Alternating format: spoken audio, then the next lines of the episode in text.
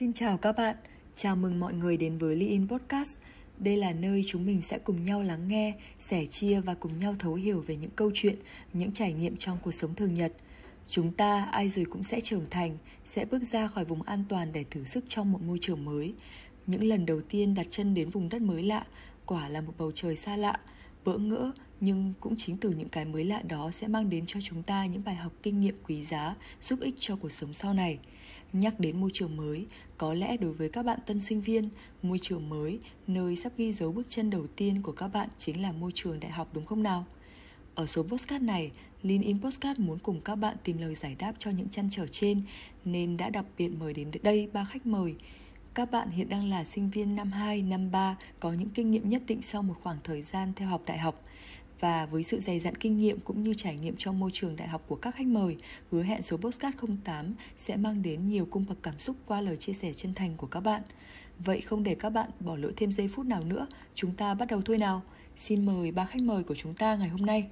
Trong số podcast này, các bạn sẽ phải tạm xa với giọng nói quen thuộc từ chị host của chúng ta. Ngày hôm nay sẽ có ba chúng mình ở đây để cùng chia sẻ với các bạn về một chủ đề vừa cũ nhưng cũng vừa mới đó là bạn nhận được gì từ môi trường đại học. Và xin tự giới thiệu, mình là Kim Oanh, sinh viên năm 3 chuyên ngành marketing. Đồng hành cùng với mình ngày hôm nay có hai bạn. Còn mình là Thu Hà, sinh viên năm 3 chuyên ngành marketing. Mình là Phương Nhung, sinh viên năm 2 chuyên ngành kỹ thuật xây dựng công trình.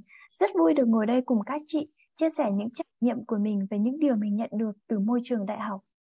Và một thủ tục của nhà LinkedIn trong mỗi số podcast, đấy là khách mời sẽ nói ra ba từ mà khách mời muốn các bạn thính giả nhận được sau tập podcast này. Và bởi vì chúng mình có ba người, nên chắc mỗi người sẽ nói ra một từ mà các bạn muốn gửi gắm nhé. Mình trước ha. Một từ mà mình đã mong là các bạn sẽ nhận được sau những chia sẻ này đó là hết mình. Hy vọng sau khi tụi mình chia sẻ thì các bạn sẽ nhận ra việc những thử thách và cơ hội đến với các bạn trong cuộc sống là một điều dĩ nhiên và mình mong là các bạn sẽ luôn hết mình để đón nhận tất cả những điều đấy, dù là tốt hay là xấu. Bởi vì sau đấy thì mình không biết là chuyện gì sẽ xảy ra, nhưng mà chắc chắn khi các bạn làm nó hết mình thì các bạn sẽ có những kinh nghiệm của riêng bạn. Và từ mà mình muốn gửi tới các bạn đó là trải nghiệm giúp các bạn sẽ có những trải nghiệm thú vị từ tập podcast này cũng như ngoài thực tế khi đã bước vào giảng đường đại học, một ngưỡng cửa mới đầy thú vị đang chờ các bạn.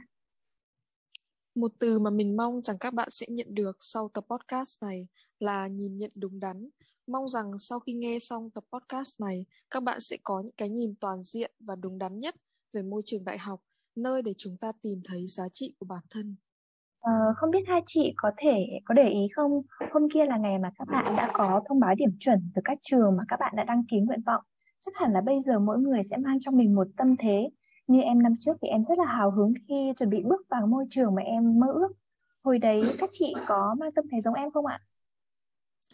Ừ, hồi đó thì chị cũng đỗ nguyện vọng cuối cùng ấy nên cũng hơi có chút buồn khi mà biết điểm nhưng mà khi nhìn lại những người bạn của chị những người mà họ chuyện tất cả các nguyện vọng thì chị thấy mình còn là một người khá may mắn nên cũng rất là hồ hởi để lên Hà Nội học với một cảm xúc của một con người khao khát tự do và chị thích thử cái cảm giác sống xa nhà.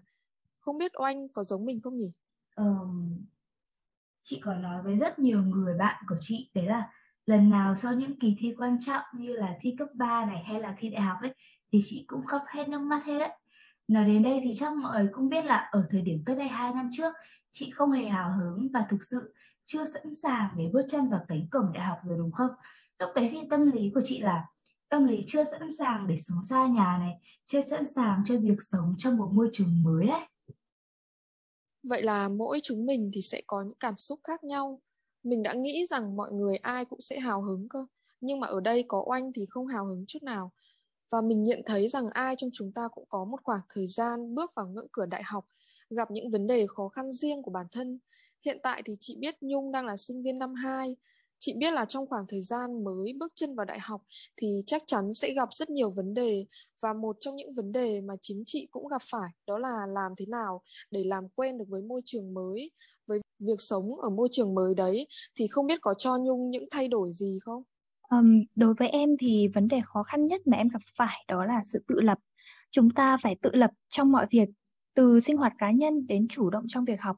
bởi các bạn tân sinh viên trước giờ luôn có cái thói quen là đi học về thì có cơm dọn sẵn, đến giờ học thì có bố mẹ gọi, ông bà gọi dậy, rồi khi đến trường thì có thầy cô đốc thúc học hành. Việc mà mình quá phụ thuộc vào người lớn như vậy sẽ khiến cho các bạn bị ngợp sau khi lên đại học. Đầu tiên phải kể đến môi trường mới, bạn bè mới, thầy cô mới. Khác với ở trung học phổ thông thì sau khi lên đại học các bạn sẽ được học mỗi môn trong một lớp nên là sẽ có rất là ít bạn bè. Không còn như cái quãng thời gian hỏi bạn thời khóa biểu lịch học thêm như hồi cấp 2, cấp 3 nữa. Và thầy cô thì cũng sẽ không quan tâm đến việc bạn có đến lớp học hay là không. Việc của các thầy cô là lên dạy hết bài và cho bạn làm bài kiểm tra vào cuối kỳ. Điều thứ hai đó là sau khi lên đại học, chúng ta sẽ được học theo một cái hình thức mới, đó là hình thức cuốn chiếu, học một môn trong một kỳ và kiểm tra là xong. Với một cái lượng kiến thức lớn như vậy, thầy cô trên lớp lại dạy nhanh. Nếu như các bạn không có sự tự lập và chủ động trong mọi việc thì sẽ ảnh hưởng rất lớn tới việc học. Còn không biết với chị Oanh và chị Hà thì sao ạ? Em nghe em à, sẽ hỏi chị Oanh trước nha. Ừ, chắc là chị em mình cũng có những cái vấn vấn đề khó khăn chung á, đó là đều là vấn đề xoay quanh sự tự lập. Nhà chị thì ở Hà Nội và chị luôn xác định là sẽ học ở một trường ở Hà Nội thôi và cũng sẽ ở nhà với bố mẹ nữa. Sau đấy thì chị vào học tại trường của chị, đấy là trường Đại học Công nghiệp Hà Nội. Ờ, chị phải xuống Hà Nam học một năm và chị học năm nhất. Ờ, bây giờ nhìn lại thì chị mới thấy uh, rằng đấy là một cái điều may mắn và chị phải cảm ơn nó vì nó đã cho chị trải nghiệm được sống xa nhà ấy hồi đấy thì chị chọn sống ở ký túc xá chị tự cảm thấy rằng mình là người khá khó để thích nghi với một môi trường mới. Trong khi chị thấy các bạn xung quanh chị các bạn ấy đi chơi rất là vui vẻ. Như là kiểu đang tận hưởng cái cuộc sống tự do được thoát khỏi vòng tay của, của bố mẹ thì chị lại rất nhớ nhà. Và lúc đấy chị còn siêu ghét Hà Nam cơ. Nhưng đúng là phải sống xa nhà như thế thì chị mới có thể làm mọi thứ một cách tự lập hơn được. Chị thấy bản thân mình tự lập hơn vì học tập này uh, bố mẹ chị thì cũng không phải một cái tuyết người mà hay ép con cái học hành hay là hay nhắc nhở lắm mà sẽ để bọn chị tự ý thức là chính ấy. Nhưng mà khi ở một nơi khác để học tập thì chị sẽ phải uh, tự ý thức rằng đấy là mình sẽ không để cho bố mẹ lo lắng cho mình về vấn đề học tập đấy mà nó phải là cái mà mình tự chủ động rồi tự lập trong vấn đề ăn uống sức khỏe này. Bố chị là một người mà cực kỳ nhạy cảm nếu một người nào đấy trong gia đình bị bệnh thì bố chị sẽ kiểu như là không ăn uống gì cả để lo lắng cho người đấy thôi thì khi mà sống xa nhà như thế thì có những vấn đề gì liên quan đến sức khỏe thì chị sẽ phải tự mua thuốc chứ. Đó uh, chị sẽ không hay than thở với bố mẹ quá nhiều nữa. Và đúng là uh, công nhận là phải sống xa nhà thì bản thân chị mới tự lập hơn rất nhiều được. Còn chị thì gặp nhiều vấn đề hơn với một môi trường sống mới còn nhiều bỡ ngỡ và chưa thích nghi được với môi trường sống. Phải sống tự lập này sống xa gia đình này tự quản lý tài chính của bản thân, tự lo cho bản thân những lúc ốm. Nhiều lúc thì chị cũng có một chút cảm thấy hơi tủi thân, nhưng bản thân chị còn là một người khá hướng nội, nên cuộc sống nhộn nhịp và tấp nập nơi hà nội làm chị cảm thấy khó hòa nhập và có phần hơi ngột ngạt, thậm chí là có hôm cả ngày chị chỉ biết ở lì trong phòng. Và chị nhận thấy sau khi chia sẻ xong thì chúng mình có những điểm chung là khi sống xa nhà, chúng mình tự lập hơn này trưởng thành hơn rất nhiều so với trước đây và có thêm nhiều bài học cuộc sống có kiến thức mới có cơ hội mới trong tương lai và đó là những gì chúng mình đã nhận được từ môi trường đại học ừ, cho em hỏi là không biết hiện tại hai chị đang sống một mình hay là với bạn bè ở trên Hà Nội ạ? Ừ, hiện tại thì chị đang sống cùng bố mẹ ở nhà còn chị thì đang trọ ở trên Hà Nội. Nhưng mà hai chị cũng đã có những trải nghiệm về cuộc sống cùng các bạn ở ký túc xá năm một rồi đúng không? Chị có cảm thấy khó khăn gì trong việc hòa nhập với các bạn không ạ? Hồi đấy thì chị chọn sống ở ký túc xá uh, cũng bởi vì một vài lý do. Và phòng ký túc xá của chị thì có bốn người, chắc chắn là toàn những cái bạn mà chị uh, không quen biết trước đấy. Trong đấy thì có một người đang ngồi nói chuyện với chúng mình ở đây đó là Hà Tất nhiên ban đầu bao giờ thì chúng ta cũng sẽ mất một khoảng thời gian để quen sống với nhau, quen nếp sống của nhau và thậm chí là sẽ có một khoảng thời gian để chúng ta dè chừng nhau nữa. Không biết là mọi người khi mà đi học xa nhà có hay được các uh, cô dì chú bác nói là ở khi mà sống chung như thế thì phải cẩn thận về vấn đề uh, tiền bạc này, đó kiểu như vậy. Ban đầu khi chưa quen thì chị thấy mọi người nên sống với nhau một cách lịch sự và văn minh một xíu thì nó sẽ đỡ tạo sự khó chịu cho nhau hơn bởi vì bọn mình chưa quen biết nhau mà. Uh, văn minh với nhau trong vấn đề giao tiếp này và cả cách đối xử với nhau nữa. Uh, chúng ta không thể nào mà tắm một hai tiếng đồng hồ như khi mà mình đang sống ở nhà được đúng không? Bởi vì chỉ có đúng một phòng tắm thôi và có rất nhiều các bạn đang chờ phía sau nữa hay là trong trường hợp nếu các bạn cùng trọ của mình đi mua đồ ăn hay là nấu ăn cho mình thì mình cũng sẽ phải là người rửa bát hay là là người uh, dọn bát trước đâu thể nào mà ăn xong xong mình ngồi lướt Facebook hay lướt Instagram sau đấy thì để cho các bạn ấy dọn được. Hay là cả vấn đề dọn dẹp phòng nữa thì mình cũng sẽ phải biết phân chia nhau. Um, hoặc là bình thường chúng mình hay xem uh, phim rất là muộn vào buổi tối. Nhưng mà khi mà sống chung trong tập thể như thế thì mình cũng phải tôn trọng giấc ngủ của các bạn ấy nữa. Và nói đây thì chị lại rất là nhớ cái quãng quãng thời gian mà chị sống ở ký túc xá. Và đúng là chị phải cảm ơn các bạn ấy rất nhiều bởi vì uh, thật sự chị là một đứa cực kỳ lưới thật ra cái số lần mà chị cầm chổi để quét phòng đến trên đầu ngón tay luôn đấy nhưng mà các bạn cùng phòng của chị thì các bạn ấy uh, nói sao nhỉ? Rất là bao dung với chị không ghen ghét hay là không cảm thấy đố kỵ về vấn đề đấy mà rất là yêu thương chị và giúp đỡ chị rất là nhiều. Nên là thực sự thì chị cảm thấy quý giá cái khoảng thời gian đó rất nhiều và đúng là chị rất là biết ơn các bạn đấy nữa. Là một người bạn đồng hành và cùng phòng với oanh từ năm nhất thì chị rất là hiểu tính cách của oanh và ở cùng oanh thì chị cũng rút ra được những cái cho bản thân. Uh, theo chị thì các bạn đừng nên dù là bạn thân cấp 3 hay là từ nhỏ chơi với nhau vì cũng vậy thôi khi mà chạm mặt nhau quá nhiều thì chắc chắn sẽ nảy sinh mâu thuẫn. Và chị cũng không ngoại lệ hồi đó thì chị và bạn thân cấp 3 có sống chung cùng nhau, sau đó thì cả hai xảy ra một xích mích. Nhưng hiện tại thì cả hai cũng đã làm hòa rồi nhưng mà không thể thân được với nhau giống như trước kia nữa. Và một điều nữa đặc là nên chọn bạn cùng lớp để chọn cùng với nhau để dễ dàng cho việc học tập hơn.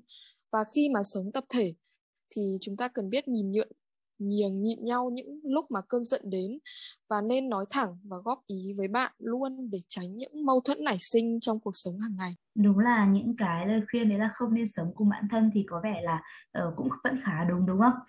Uh, vừa nãy thì anh có nghe Hà nói là Hà gặp khó khăn về vấn đề tài chính khi mà lên đại học ấy. Không biết là năm nhất Hà có đi làm thêm để chi trả và giúp đỡ bố mẹ trong những cái khoản chi trả nhỏ nhặt hay không? Ừ, do môi trường sống ở Hà Nam thì không có nhiều cơ hội như ở trên Hà Nội. Cộng với việc là hồi đó thì mình không có phương tiện đi lại, nên năm nhất mình ưu tiên, không ưu tiên cho việc đi làm thêm. Mình tập trung vào học tập và phát triển những kỹ năng mềm nhiều hơn. Cũng vì vậy mà mỗi tháng bố mẹ sẽ chu cấp cho mình một khoản tiền nhất định và mình luôn luôn gặp khó khăn trong cái vấn đề mà phân bổ chi tiêu sao cho hợp lý với cái số tiền mà bố mẹ đã cho. Ừ, vậy có Nhung, Nhung có ủng hộ việc đi làm thêm trong năm nhất của mình không? Vâng, năm nhất của em thì em học khá là nhàn, cho nên là em đã chọn cho mình một công việc làm thêm phù hợp với thời gian của mình. Và em rất là ủng hộ việc đi làm thêm, bởi vì năm nhất mình có nhiều thời gian nhất, chúng ta cũng có thể rèn luyện các kỹ năng giao tiếp khi nói chuyện với khách hàng và tính kiên nhẫn. Từ cái sự dần dần trải nghiệm đó, mình thích ứng với môi trường làm việc của xã hội các bạn tân sinh viên. Nhưng mà bên cạnh đấy thì em cũng uh, các bạn tân sinh viên hãy lưu ý một điều đó là mình đi làm thêm để lấy kỹ năng mềm để lấy kinh nghiệm. Đừng quan trọng vấn đề tiền lương. Bởi các bạn thử nghĩ xem chúng ta là sinh viên năm nhất chúng ta chưa có bất kỳ kỹ năng kinh nghiệm gì để các nhà tuyển dụng tuyển dụng mình. Vì vậy mà đây chính là cái khoảng thời gian để các bạn bán thời gian và công sức tuổi trẻ của mình mua lấy kinh nghiệm từ xã hội và thì sau này chúng ta sẽ lại đem cái kinh nghiệm đấy đem những thứ mà mình tiếp thu được đó sử dụng cho công việc và kiếm ra tiền. Sau một khoảng thời gian đi làm thêm thì em đã gặp rất là nhiều tình huống buồn cười từ các bạn nhân sự như thế này. Có một em uh, sinh viên 2K4 vừa mới lên đại học. Em ấy đi xin việc và sau khi làm một ngày thì em ấy xin nghỉ. Lúc đó thì em đã có nhắn tin và hỏi là tại sao em lại đưa ra quyết định đột ngột như vậy? Thì em ấy có nói rằng là bởi vì bố mẹ em không cho đi và công việc thì lương thấp mà nhà em thì lại xa. Sau khi uh, nghe cái lý do đó xong thì em chỉ cảm thấy rất là buồn cười. Uh, các em thử tìm cho chị một công ty mà họ tuyển những bạn chưa có kỹ năng kinh nghiệm như các em và trả lương một một cái lương cao thì chắc là chỉ có những công việc như bưng bê phục vụ hay là bồi bàn mà thôi. Còn khi đi làm thêm này thì em cũng phải em, bản thân em cũng gặp phải sự phản đối của bố mẹ rất là nhiều. Nhưng mà em đã suy nghĩ lại vấn đề là tại sao bố mẹ lại phản đối mình như vậy? Có phải vì do bố mẹ lo lắng chúng ta sẽ bị sao nhãng khi học trên trường hay không? Hoặc là do bố mẹ chưa thật sự tin tưởng vào mình? Và trước một cái tình huống đó thì em đã ngồi nói chuyện nghiêm túc với bố mẹ mình. Em đã cam kết với bố mẹ rằng là con sẽ không để ảnh hưởng đến việc học, vẫn sẽ đem thành tích tốt về cho bố mẹ và sau khi đi làm được nửa năm thì kỳ trước em đã vẫn giữ cho mình được cái thành tích, đó là làm trong top danh sách những sinh viên nhận được khuyến khích học bổng của nhà trường. Và mới đây nhất là ba ngày trước thì em cũng có nhận được một tấm bằng khen đạt giải nhì trong cuộc thi nghiên cứu khoa học quốc tế. Thì đấy là điều mà em đã cam kết được với bố mẹ mình và bố mẹ cũng không còn ngăn cấm em cái việc đi làm thêm nữa. Ờ, đối với những bạn mà đã có vốn tiếng Anh khá tốt thì các bạn có thể làm cho mình một tìm cho mình một cái công việc gia sư hay là trợ giảng để kiếm thêm thu nhập vừa lấy kinh nghiệm sư phạm. Nhưng bên cạnh đấy thì việc đi làm thêm cũng như một con dao hai lưỡi vậy ạ. Mấu chốt là mình phải cân bằng được thời gian hợp lý, nếu không thì các bạn sẽ bị ảnh hưởng các môn học trên trường. Đối với bản thân em thì mỗi ngày em đều ghi ra cho mình một cái to-do list, các danh sách công việc mình cần phải làm tương ứng với thời gian cụ thể. Và em luôn ưu tiên những việc quan trọng nhất cần phải làm ngay. Từ đó thì em sẽ không bị miss, bỏ lỡ bất kỳ cái đầu công việc nào hết. Hà thì cho rằng đấy là năm nhất thì mình nên tập trung cho học tập và rèn luyện những kỹ năng mềm. Còn Nhung thì ngược lại, vừa đi làm thêm vừa học những cái kinh nghiệm của cuộc sống. Chia sẻ thực sự thì chị mới nhận được công việc đầu tiên trong cuộc đời của chị cách đây hơn một tuần trước. Tức là năm nhất thì chị không có đi làm thêm. Chị nghĩ là tùy vào hoàn cảnh sống của các bạn cũng như là cách tư duy của các bạn về việc đấy là năm nhất có nên đi làm thêm không, thì các bạn ấy sẽ đưa ra cái quyết định cho mình đấy là các bạn ấy có nên đi làm thêm vào năm nhất hay không. Nhưng đối với chị nhá ở cá nhân của chị thì chị nghĩ là có. Chỉ cần các em chọn một cái công việc nào đó mà nó phù hợp với các em thôi. Chị thấy mọi người hay nói rằng năm nhất khi mà các bạn ấy vẫn còn kiến thức của đại học ấy bởi vì vừa mới thi đại học xong mà thì các bạn ấy có thể, thể đi làm gia sư này hoặc các em có thể đi làm bồi bàn này làm thu ngân này. Chị thấy việc đi làm thêm ít nhiều cũng giúp các em va chạm với nhiều người hơn biết xử lý tình huống hơn nên là chắc chắn sẽ trưởng thành hơn và biết suy nghĩ nhiều hơn nữa. Như nhung có nói á đấy là um, cần phải biết cân bằng giữa thời gian đó thì khi các em đi làm thêm thì cái việc cân bằng thời gian giữa việc đi làm và việc đi học ấy là một cái vấn đề mà cực kỳ cần thiết. Bởi vì chị đã từng nghe rất nhiều các thầy cô giáo kể như thế này. Có rất nhiều anh chị đang học đại học học năm 3 năm 4 và các anh chị ấy uh, có một cái công việc làm thêm. Có vẻ là nó thú vị hơn việc học. Và các anh chị ấy mải mê đi làm quá sau đấy bỏ bê về học và cuối cùng cái số tiền mà các anh chị ấy đi làm thêm được đấy ấy, nó chỉ đủ để đóng tiền học lại thôi. Ờ, chị thấy cái điều đấy nó siêu tiếc luôn ý. Không biết là Nhung với Hà cảm thấy như thế nào Nhưng mà chị thấy các bạn của chị khi mà các bạn ấy đi làm thêm từ năm nhất ấy Các bạn ấy có tiền rồi mà Thì các bạn ấy sẽ biết cân đối tài chính của mình hơn này Biết quý trọng đồng tiền của chính mình làm ra hơn Và đương nhiên là cũng sẽ biết quý trọng đồng tiền của bố mẹ mình làm ra nữa Và từ đấy thì cũng sẽ uh, biết là mình có thực sự cần mua cái này hay không? Hay là mình có thể không cần mua cái này thì rõ ràng các bạn ấy sẽ biết cân đối tài chính một cách tốt hơn, đúng không? Chúng mình tạm gác lại câu chuyện đi làm thêm năm nhất. Thì đối với chị và rất nhiều các anh chị mà khi mà nhờ, chị nhờ tư vấn thì luôn có một quan điểm như thế này. Đó là sinh viên năm nhất thì ít nhất nên tham gia vào một câu lạc bộ. Không biết mọi người ở đây nghĩ như thế nào về quan điểm này nhỉ? Đối với em thì uh, tham gia câu lạc bộ cũng là một cách để mình rèn luyện kỹ năng mềm khác như là sự tự tin và học cách mọi người tổ chức một sự kiện. Chúng ta có thể tiếp nhận thêm những kiến thức và các mối quan hệ khác, có cơ hội làm quen và học hỏi các anh chị khóa trên. Và thêm em nhận định thì đây cũng là một môi trường phát triển khá là an toàn cho các bạn tân sinh viên so với việc đi làm thêm. Bởi vì khi mới lên đại học thì các bạn sẽ còn khá là nhiều điều bỡ ngỡ và sẽ dễ bị thu hút bởi thu hút bởi những cái content tuyển dụng của các công ty có thể là những công ty không chất lượng. Môi trường làm việc thì không tốt và kinh nghiệm thì cũng chẳng học được gì. Vì vậy mà tham gia câu lạc bộ sẽ là một lựa chọn an toàn cho các bạn. Công việc ở các câu lạc bộ thì cũng không quá là nhiều. Mình có thể vừa bố trí được thời gian học và thời gian tham gia hoạt động. Bên cạnh đấy thì ờ, các bạn cũng cần phải có cho mình một cái định hướng mục tiêu phát triển bản thân ở trong câu lạc bộ đó là gì? Tránh cái tình trạng mà tham gia quá nhiều câu lạc bộ nhưng cuối cùng thì lại không biết rằng mình vào đây để làm gì. Một câu chuyện uh, chắc là hơi buồn của chị một xíu. Đấy là vào năm nhất đại học ấy thì chị có apply vào hai câu lạc bộ. Và đúng là đáng buồn thật bởi vì uh, chị không được trúng tuyển vào câu lạc bộ nào cả. Chị là một đứa mà ban đầu thì sẽ rất cố gắng để có được cái thứ mình mong muốn ấy. Uh, như việc trước khi mà uh, em biết là mình có được nhận vào câu lạc bộ hay không thì sẽ có những bài test đúng không? Thì chị sẽ rất là cố gắng để làm tốt nhất có thể cái bài test đấy. Nhưng mà khi mà nhận được cái thông báo đó là mình không trúng tuyển thì chị cũng không quá buồn đâu và chị lại có một cái suy nghĩ dở hơi thế này. May quá mình không trúng tuyển. Đúng là rất dở hơi đúng không? Ờ, chị luôn khuyến khích mọi người tham gia vào câu lạc bộ hay là các cái tổ chức phi lợi nhuận. Đương nhiên là chúng ta sẽ thấy có rất nhiều những cái điểm tiêu cực cũng như những cái điểm uh, tích cực nhất định ấy. Nhưng mà chị thấy cái việc tham gia vào một câu lạc bộ ấy có khiến các em bị mất thời gian hay không có khiến các em bị mất công sức hay không ấy thì nó sẽ phụ thuộc vào chính các em thôi. Bởi vì các em sẽ là người mà quyết định cái mà các em sẽ học được từ một câu lạc bộ hay một tổ chức mà. Và chị thấy bây giờ ấy các bạn khi mà tham gia câu lạc bộ thì uh, các bạn ấy sẽ cố gắng nhiều nhất có thể để có thể nhận được những cái các bạn các bạn ấy mong muốn. Và khi mà cảm thấy rằng là câu lạc bộ đấy không mang đến cho các bạn ấy những gì mà các bạn ấy thực sự hy vọng ấy thì chắc chắn là các bạn ấy sẽ xin out ngay ấy đối với bản thân chị nhá khi mà chị uh, tham gia vào LinkedIn thì chị thấy là chị quen được rất là nhiều những cái bạn rất là giỏi các bạn rất là năng động chị biết nhiều thứ hơn.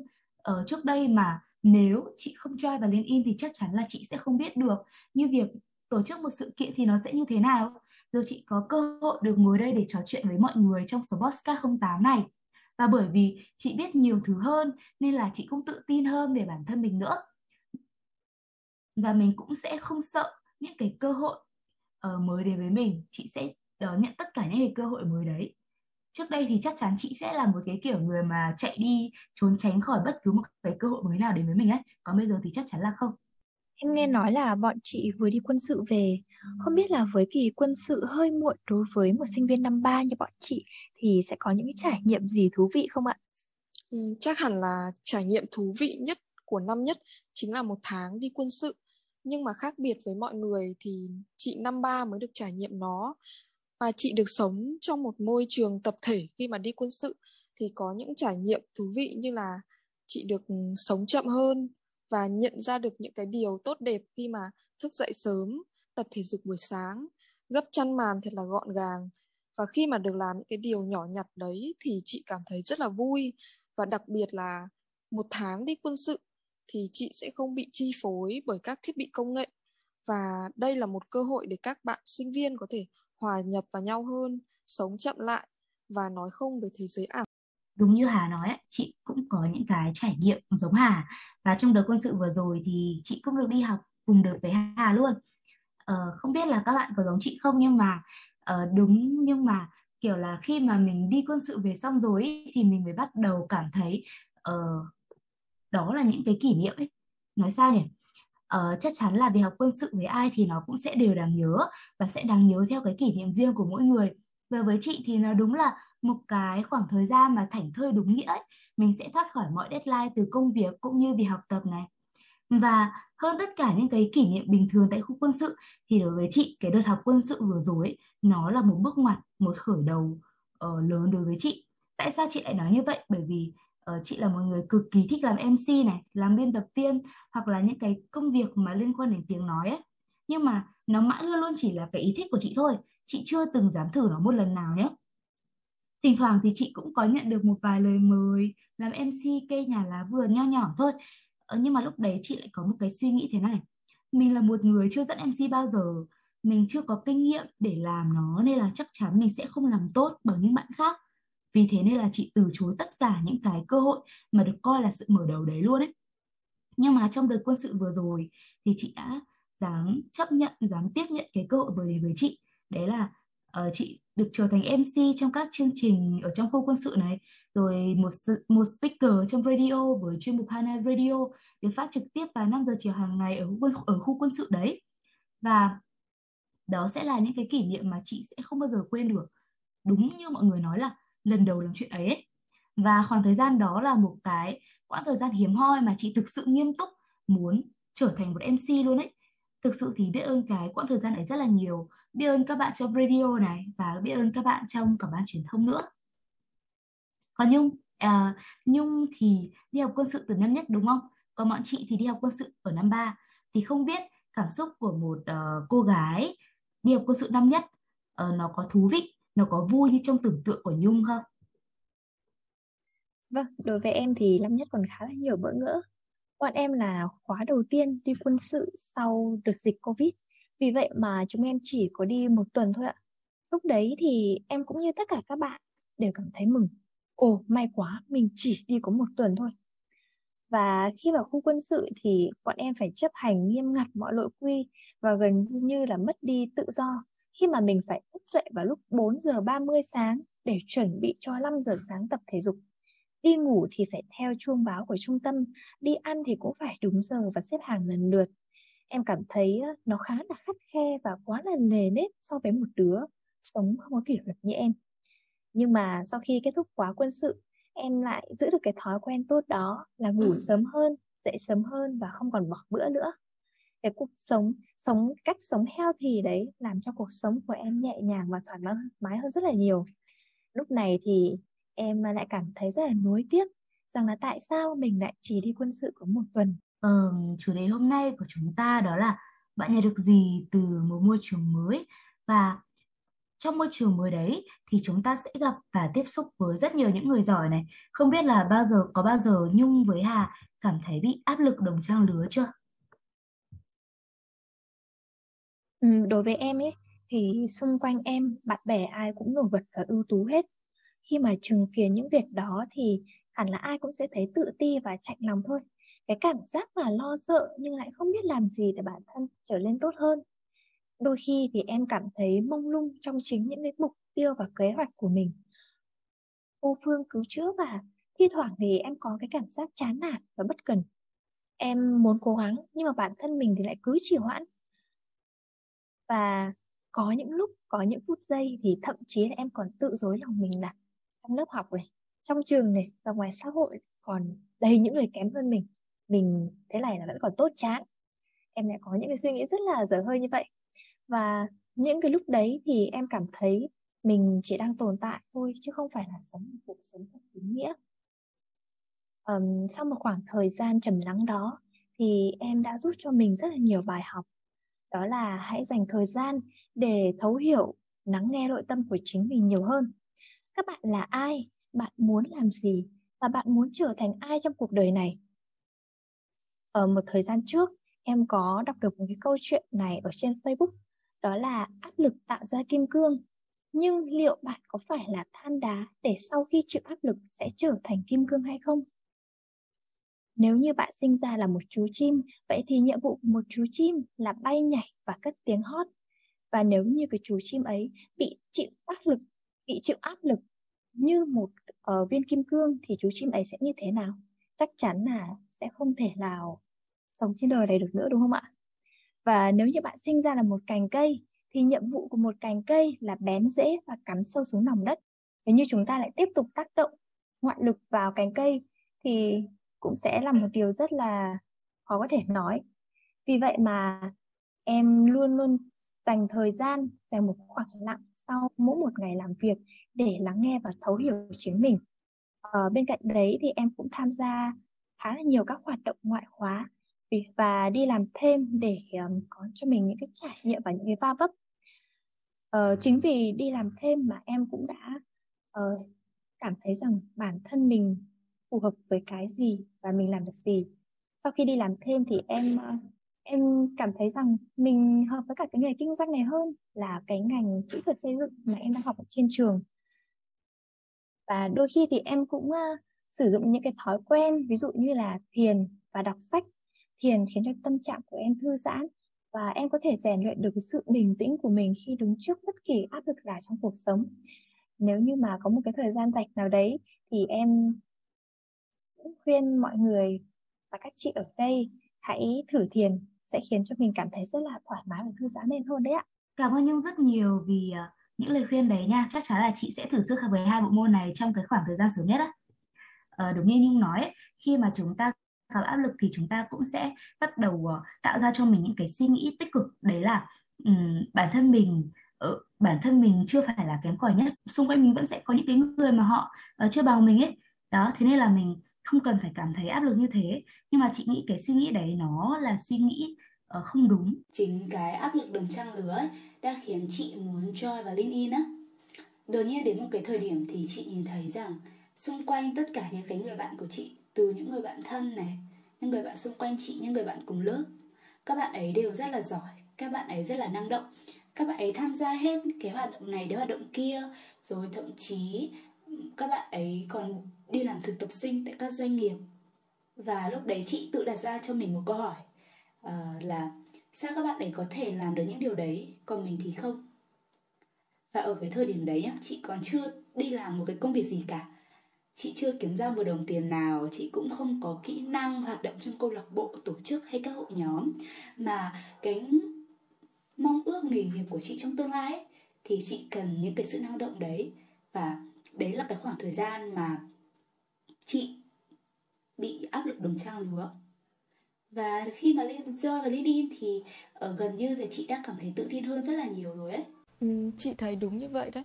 Khi mà có quá nhiều người ưu tú xung quanh chúng ta ấy kèm theo đó là một tâm lý tự ti và hoài nghi về bản thân thì bạn sẽ gặp cái hiện tượng áp lực đồng trang lứa.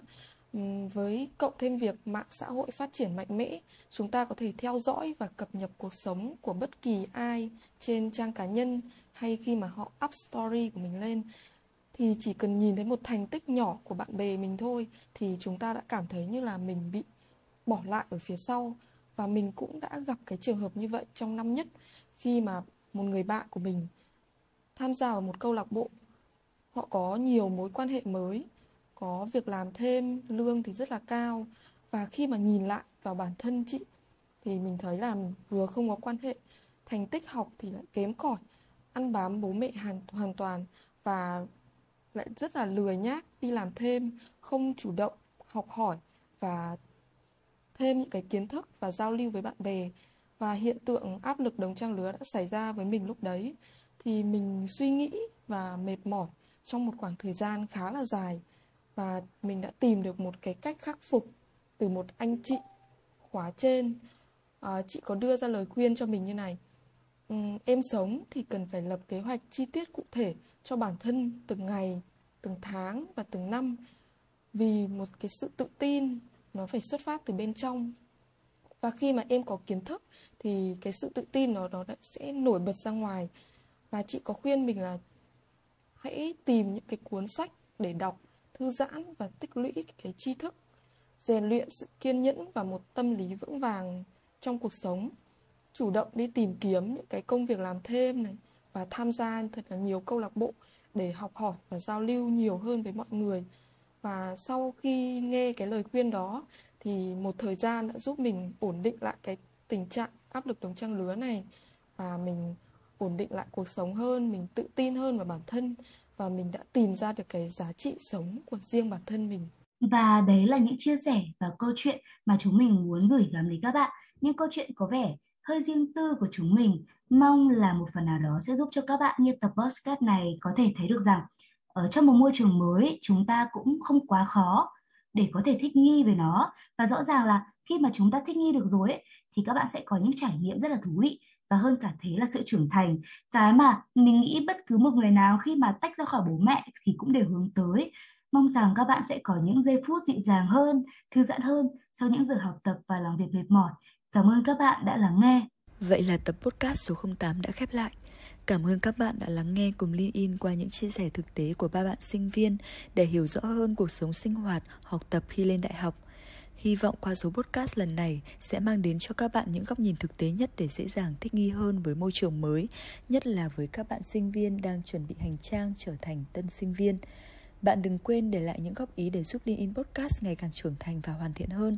Lean In Podcast xin chào và hẹn gặp lại bạn ở những số phát sóng tiếp theo.